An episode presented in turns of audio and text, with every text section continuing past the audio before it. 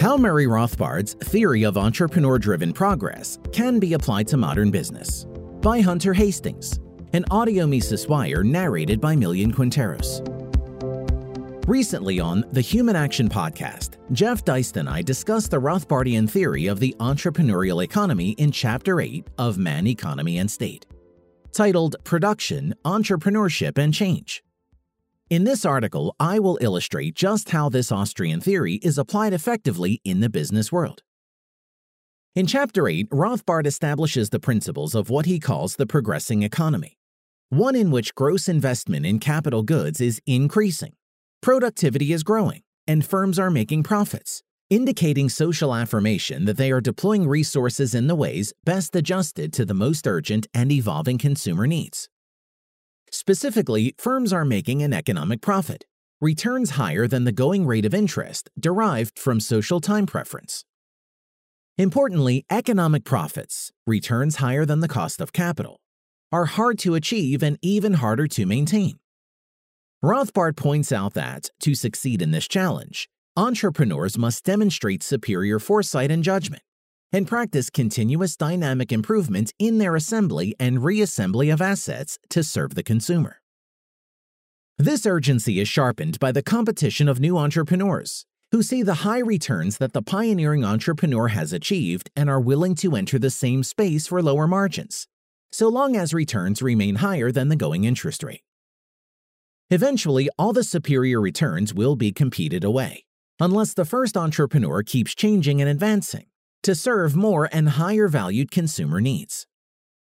More specifically, Rothbard's construct is that economic profit is the result of entrepreneurs identifying discrepancies in the capital structure, where capital is overdeployed in the service of less acutely felt consumer wants and underdeployed in the service of some more acutely felt consumer wants. The function of entrepreneurship is to make the adjustment that consumers are demanding entrepreneurs buy factors that are underpriced because of the discrepancy and recombine them to serve currently underserved needs. The adjustments are always in the direction of higher and higher productivity. The prices of the new consumer goods and services generate a profit and a return that is higher in the new adjusted arrangement of factors than in the prior arrangements.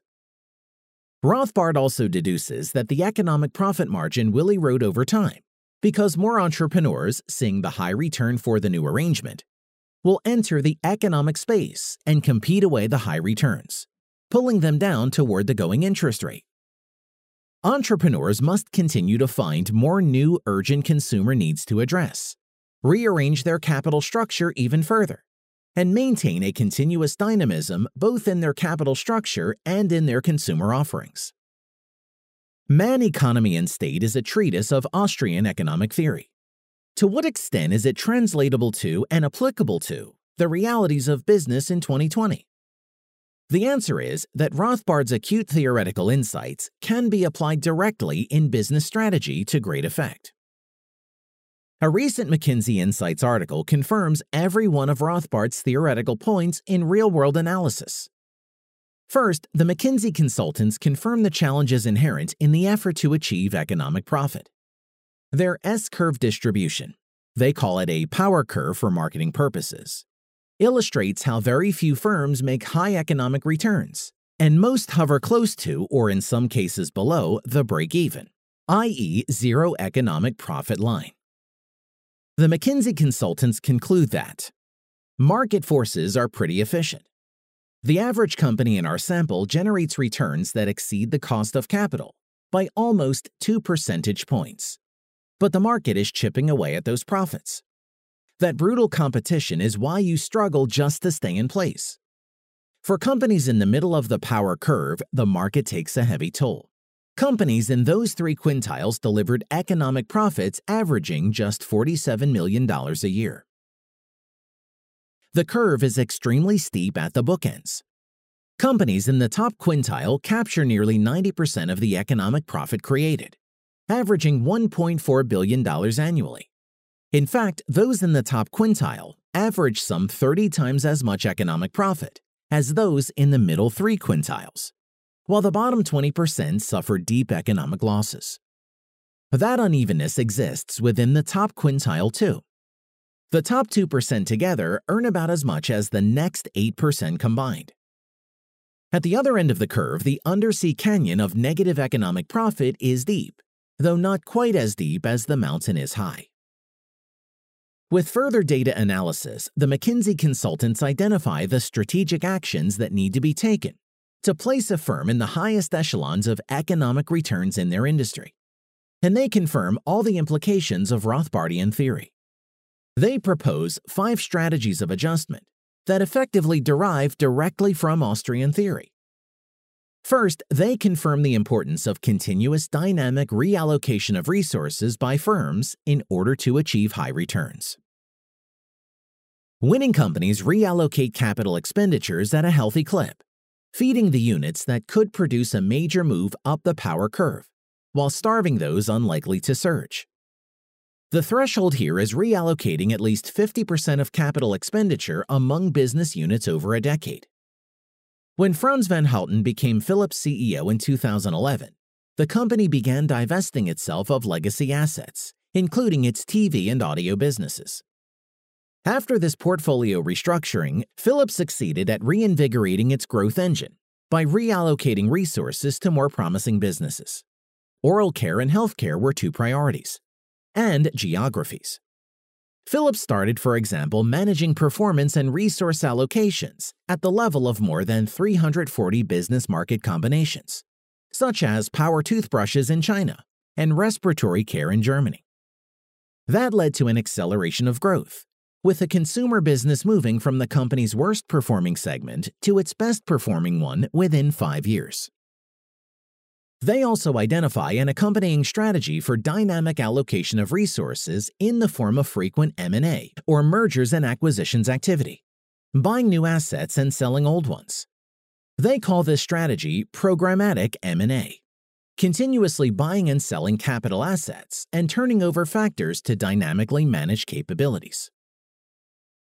You need a steady stream of deals every year, each amounting to no more than 30% of your market cap but adding over 10 years to at least 30% of your market cap. Corning, which over the course of a decade moved from the bottom to the top quintile of the power curve, shows the value of disciplined M&A. Corning understands that doing three deals a year means it must maintain a steady pipeline of potential targets, conduct due diligence on 20 companies, and submit about five bids. Beyond reallocation and M&A, strong capital expenditure is required to maintain profits. You meet the bar on this lever, strong capital expenditures. If you are among the top 20% in your industry in your ratio of capital spending to sales. That typically means spending 1.7 times the industry median. Taiwanese semiconductor manufacturer Taiwan Semiconductor Manufacturing Company, or TSMC, pulled this lever when the internet bubble burst and demand for semiconductors dropped sharply. The company bought mission critical equipment at the trough and was ready to meet the demand as soon as it came back. TSMC had been in a head to head race before the downturn, but pulled clear of the competition after it ended because of its investment strategy. That laid the foundation of TSMC to become one of the largest and most successful semiconductor manufacturing pure plays in the world. In addition, it is critical to maintain a strong productivity program. This means improving productivity at a rate sufficient to put you at least in the top 30% of your industry. Global toy and entertainment company Hasbro successfully achieved the top quintile of the power curve with a big move in productivity. Following a series of performance shortfalls, Hasbro consolidated business units and locations, invested in automated processing and customer self service, reduced headcount, and exited loss making business units. The company's selling, general, and administrative expenses as a proportion of sales fell from an average of 42% to 29% within 10 years. Sales productivity lifted too by a lot. Over the decade, Hasbro shed more than a quarter of its workforce, yet still grew revenue by 33%. The fifth strategic lever is improvements in differentiation. Modern Austrian economics identifies the importance of differentiation in Per Bylund's Islands of Specialization theory and our focus on brand uniqueness as a source of superior profits.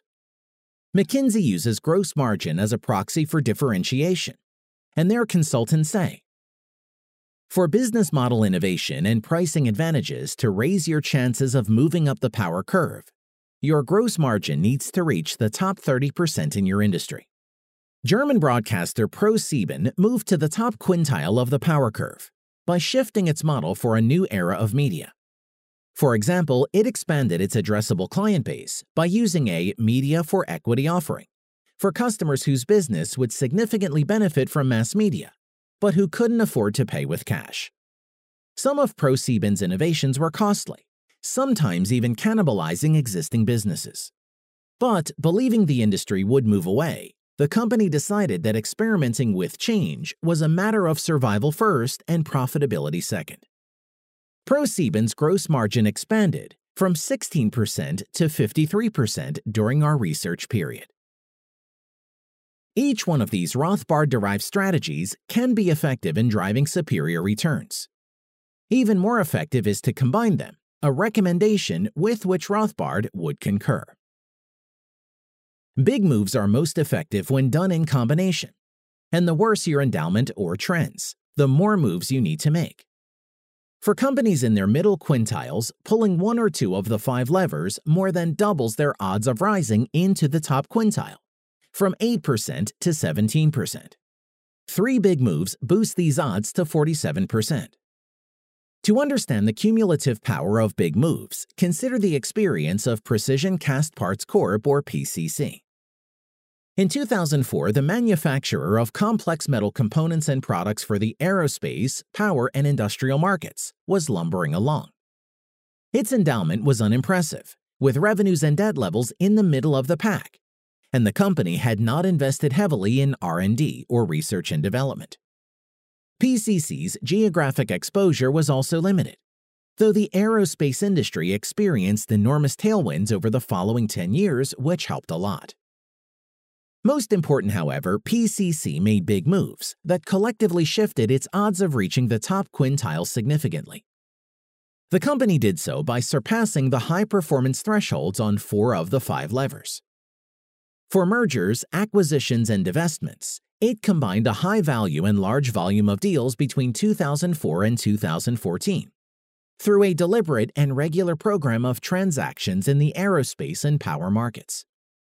PCC also reallocated 61% of its capital spending among its three major divisions, while managing the rare double feed of both productivity and margin improvements, the only aerospace and defense company in our sample to do so. While nearly doubling its labor productivity, PCC managed to reduce its overhead ratio by 3 percentage points.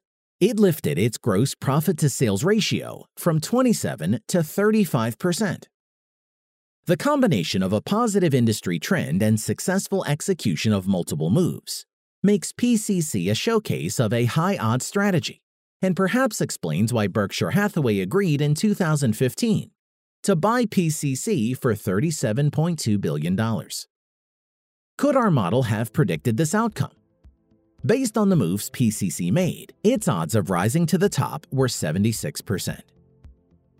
McKinsey's reputation in business strategy consulting is second to none. To see these consultants apply Austrian economic theory so directly in their recommendations is a strong confirmation of its value. For more content like this, visit Mises.org.